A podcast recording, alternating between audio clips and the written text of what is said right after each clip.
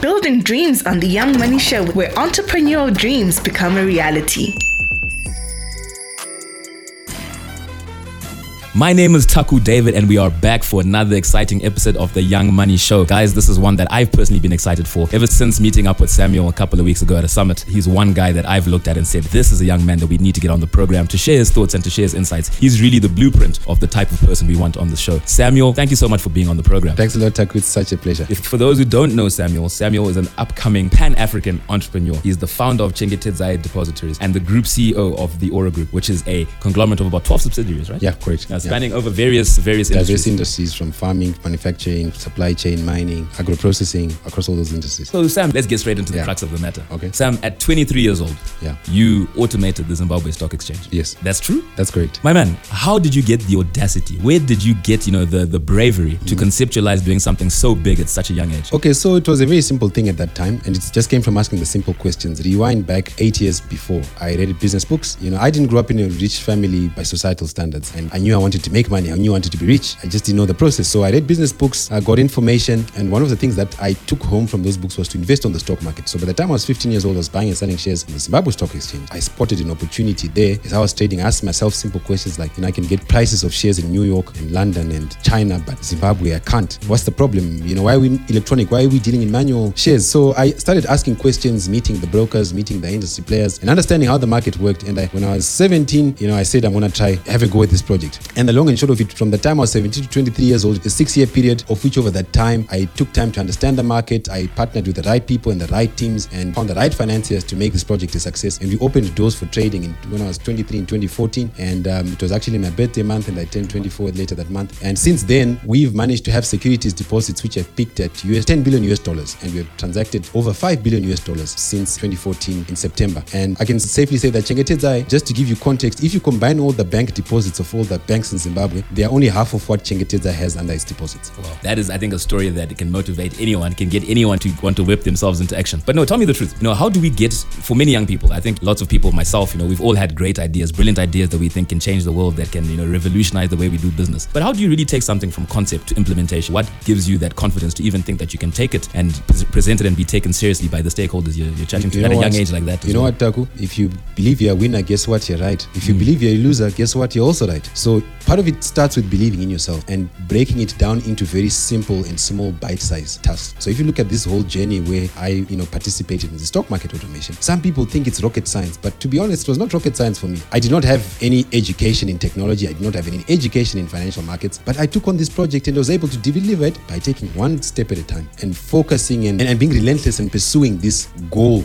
As long as it could be done, I kept on trying. So hmm. that's the simple formula. So taking something from concept to reality, it's about breaking it down into small, you know, achievable milestones. And one small thing, you know, achieved after the next, you add them up, it becomes a big achievement. An ordinary person can end up doing extraordinary things just by doing ordinary things daily that are systematically arranged. So that brings me back to that age-old adage, you know, are champions born or are they bred? You know, how would you say your background was like, you know, growing up, and how did that prepare you to become the man that you are today? Okay. So what I'll say, my parents grew up in the rural areas. They came to the city. They did the best they could uh, under the circumstances, and they created a platform for us to uh, flourish beyond what they'd done. And um, uh, I did not have any rich uncles or rich aunties, so I can say I'm self-made. I didn't start from somewhere. I have people that helped me along the way, which was very critical to my success. But it all took the will and determination to start. You know, people will only help someone that wants to help themselves, and people will only support someone that has a vision of something that is bigger than uh, and beyond them. And one of the things is sometimes people want to make money. Making money is not the objective. You must have a cause that's bigger than you, bigger than making money. You know, when you solve a problem, money is a natural consequence. It will come to you without you even asking for it. Going into the more boring stuff, the real nitty gritties of Yeah. the of the nyaya, so Okay, to say. yeah. When I watched an interview of you some time ago, when you were saying that you know what you identified was that there wasn't enough information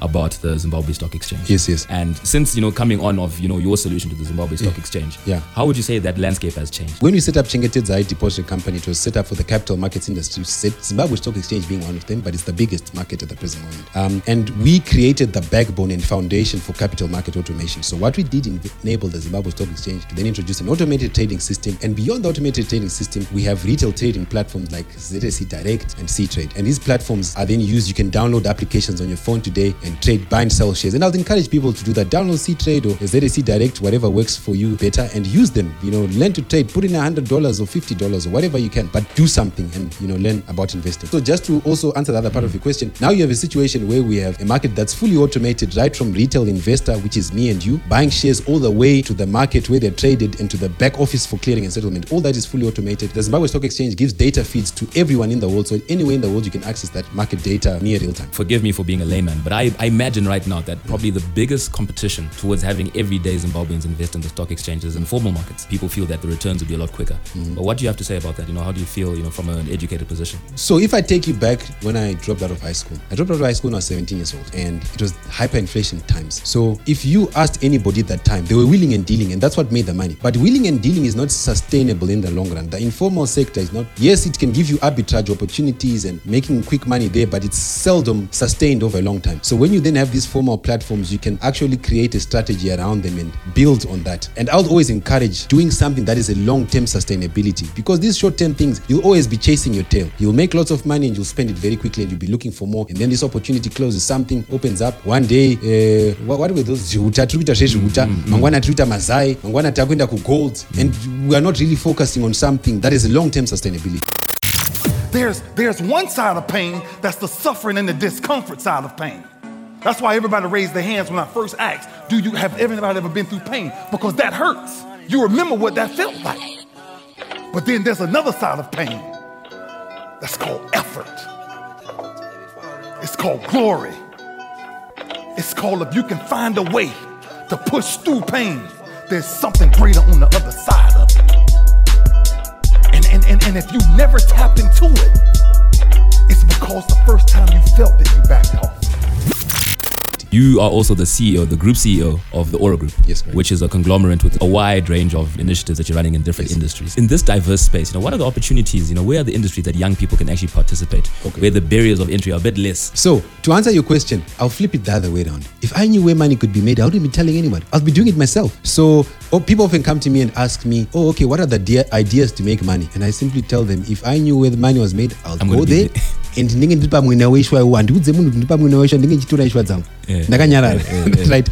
But what i can say from a principal perspective is that i think everyone's career is like a fingerprint. We all are born into unique circumstances and situations of life. We have unique skills and talents and abilities right? Which enable us to be effective in different opportunities. Something that works for me might not work for you and something that works for you might not work for me because our unique set of beliefs and value systems and skills and talents that we have a guy like you, a genius, so to say. You know, I think a- any 17 year old who can come up with the type of innovation that you have, I would call that a genius in his own right. Okay. Um, you run a group of about 12 companies Yeah. where you have to employ the best of the best staff. Yeah. I imagine that the recruitment process under someone like you would be quite rigorous. Mm-hmm. With the high expectations that you have upon yourself, how do you go about your recruitment to find, you know, the, the ideal person to take care of your babies, so to speak? Okay. So for me, um, I'm always looking for people that are hungry for success, people that want to grow, and people that are open to learning. More importantly, I've also been actively working with young people. If you look at our group, um, we have 12 companies and six strategic projects that we're working on. Our employees are 324 the last time I checked across the group, and our average age is probably 25 across the group. We have a work culture where when I go into the office, I don't care about an 8 to 5. People come and go as they like, they just have targets and results to produce. That's the kind of people that we look for. People that are self starters that don't need to be monitored, that think and solve problems. We're looking for entrepreneurs, right? We, they might not have started an enterprise and be an entrepreneur, but look for entrepreneurs. People think we'll look at their jobs as businesses. Those are the kinds of people we look for. And they're very difficult to come by, but now and then you come across good ones. I'll say even when we've recruited, we've also come across, you know, the wrong kind of people and you have to let them go and you have to look for the right ones. Which brings me to the interesting part. You know, there's one thing being the entrepreneur and the visionary, and then comes the real nitty gritties of business, which is the management side. Yes. Yeah. How do you approach that? Are you a hands-on guy? Are you? So I'm, I'm completely hands off to management and I only provide strategic direction. I don't even sign, uh, you know, authorizations for expenditure. You know, all the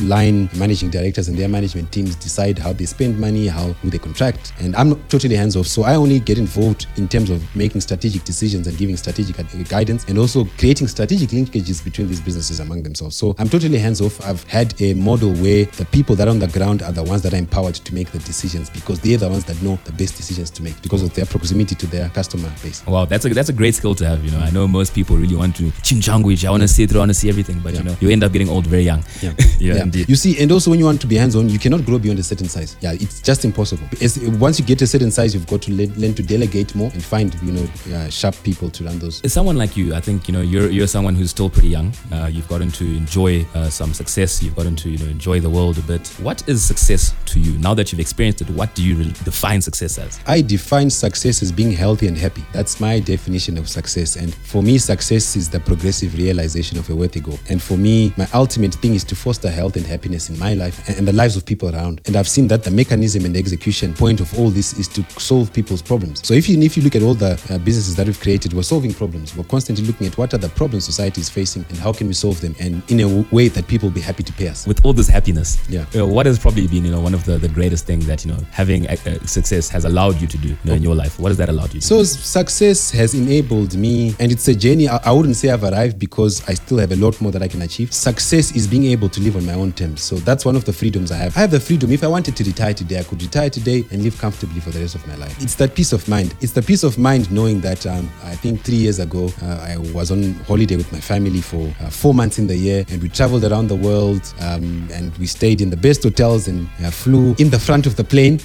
and uh, yeah, we enjoyed life. We got to enjoy, you know, experiences and make memories. And um, I, I like to believe I, I'm a very simple person as well. Even some of the simple things, the other many simple things that you can do when you have the freedom to be able to live life on your terms. Yeah, the, the, I like the fact that you know you don't forget to enjoy, and that's important. And I like the word you mentioned, enjoying with your family. Yeah, yeah. You know, uh, that's you know small things that people forget on the way on the journey, but enjoying with your family is And, and important. also something I forgot. I you know one year I developed a like for fast cars and I bought some fast cars, participated in drag racing, and I came second in the national competition. I came second in the season for 2019 uh, in the national competition, and I know people are still waiting for my race with Mayor uh, in his Lamborghini and in my AMG. We hope it will happen in the foreseeable future with COVID restrictions. You sound like our own Richard Branson, yeah. Eh? yeah, watch out for this guy. He's up to some outrageous stuff. Oh, yeah, yeah. Oh, definitely. And um, probably, what, what what would you say is the silliest thing you've done? You know, just you know, the more relaxed, the more fun side of Sam. You know, what's something you know, silly and just you know fun that you've been able to? I think for me it's more of crazy than silly because you know I like adrenaline activities, so I don't drink, I don't smoke, um, and uh, for me I think adrenaline is what what keeps me sane. So you know I try to do I do things that are scary that people often say this guy is crazy. I've gone shark diving, you know, in, with sharks, but not being inside a cage, and I was Oh, swimming wow. among the sharks. There were about there were about six of them, right? You know I've done skydiving from 13,000 feet to, to an area that was 1,000 feet above above sea level, so it was a 13 12,000 feet fall. Things like that. I'll bungee jump. I'll yeah, so, some of those things, Sam. You can give me your money, but I'm still not doing that. you still won't find Yeah. me there. And next on my bucket list, I want to go and drive race and Formula One car, you know, on a racetrack. Planned a trip specifically for that. Just for that. Yeah. Uh, the man who's not afraid to take risks, huh? Yeah. a real entrepreneur Yeah. at heart. Yeah. Sam, what do you think makes you different? I would like to believe I'm not different from anybody else. We all see the same sun. We that the same rain falls upon us. We breathe the same air. And I like to look at myself as an ordinary person. You know, when I dropped out of school when I was 17, I only got a qualification. My degree and my chartered accountants, I only got them when I was 25 years old. So I was I did not have any special skills. What I can just say, I'm, an ordinary person who's been persistent and who's done work, their work in a very focused way over a long period of time. So from the time I was 15 years old, I was very clear about what I wanted to achieve by the time I was 30 years old. And I wrote a book. Uh, it's called Becoming Successful. And in that book, uh, without writing it, I looked at the goals I wrote 15 years ago. And if you saw me in the state I was when I wrote those goals, you know, it would be crazy to think that I've achieved those by the time I was 30. But when I looked when I was 30 years old, I achieved 80% of those things. You know, and it gave me motivation to plan for the next 40 years. So from the time I was 30, I planned for 40 years till I'm 70. And yeah, just like how I had crazy goals and targets, which I achieved 80% of, maybe I'll do the same in the next 40 years. You know? Wow, that's that's super inspiring. Yeah. And Sam, right now, obviously, there's definitely someone who is 17 years old or 15 years old Yeah. or 30. I'm looking at Yeah. all the landmarks, you Yeah. all the, all Yeah, the yeah. landmarks you've hit, or maybe even 70. Yeah. And looking back on his life, or Yeah. someone who's young and looking forward to their life. Yeah, yeah. What do you have to say to a person like that? What I would say is that have a long term. The most important thing before you even decide what you're going to do at university or the job that you want to pick is ask yourself, who do I want to become in life? When I die, what do I want to be remembered for? You decide what that is and you work backwards. You must always have a very clear vision in the direction in your life and let your school be uh, dictated by your vision and not your school dictating your vision. The tragedy is that we have a lot of people that wander through life and they don't know where they are going and they expect the qualifications they do and everything they do to lead them to their vision. And then when they do their qualification, they get into the rat race and they figure it's not actually what they like, like doing. But it's too late to switch over. So I would say the most important thing is to define your vision, define who you want to become. And then from there,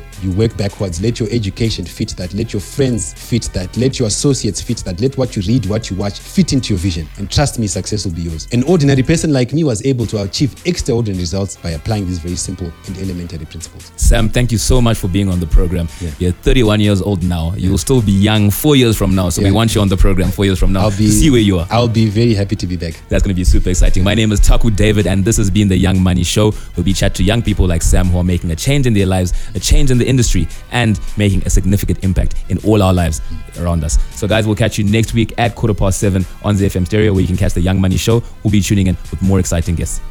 Z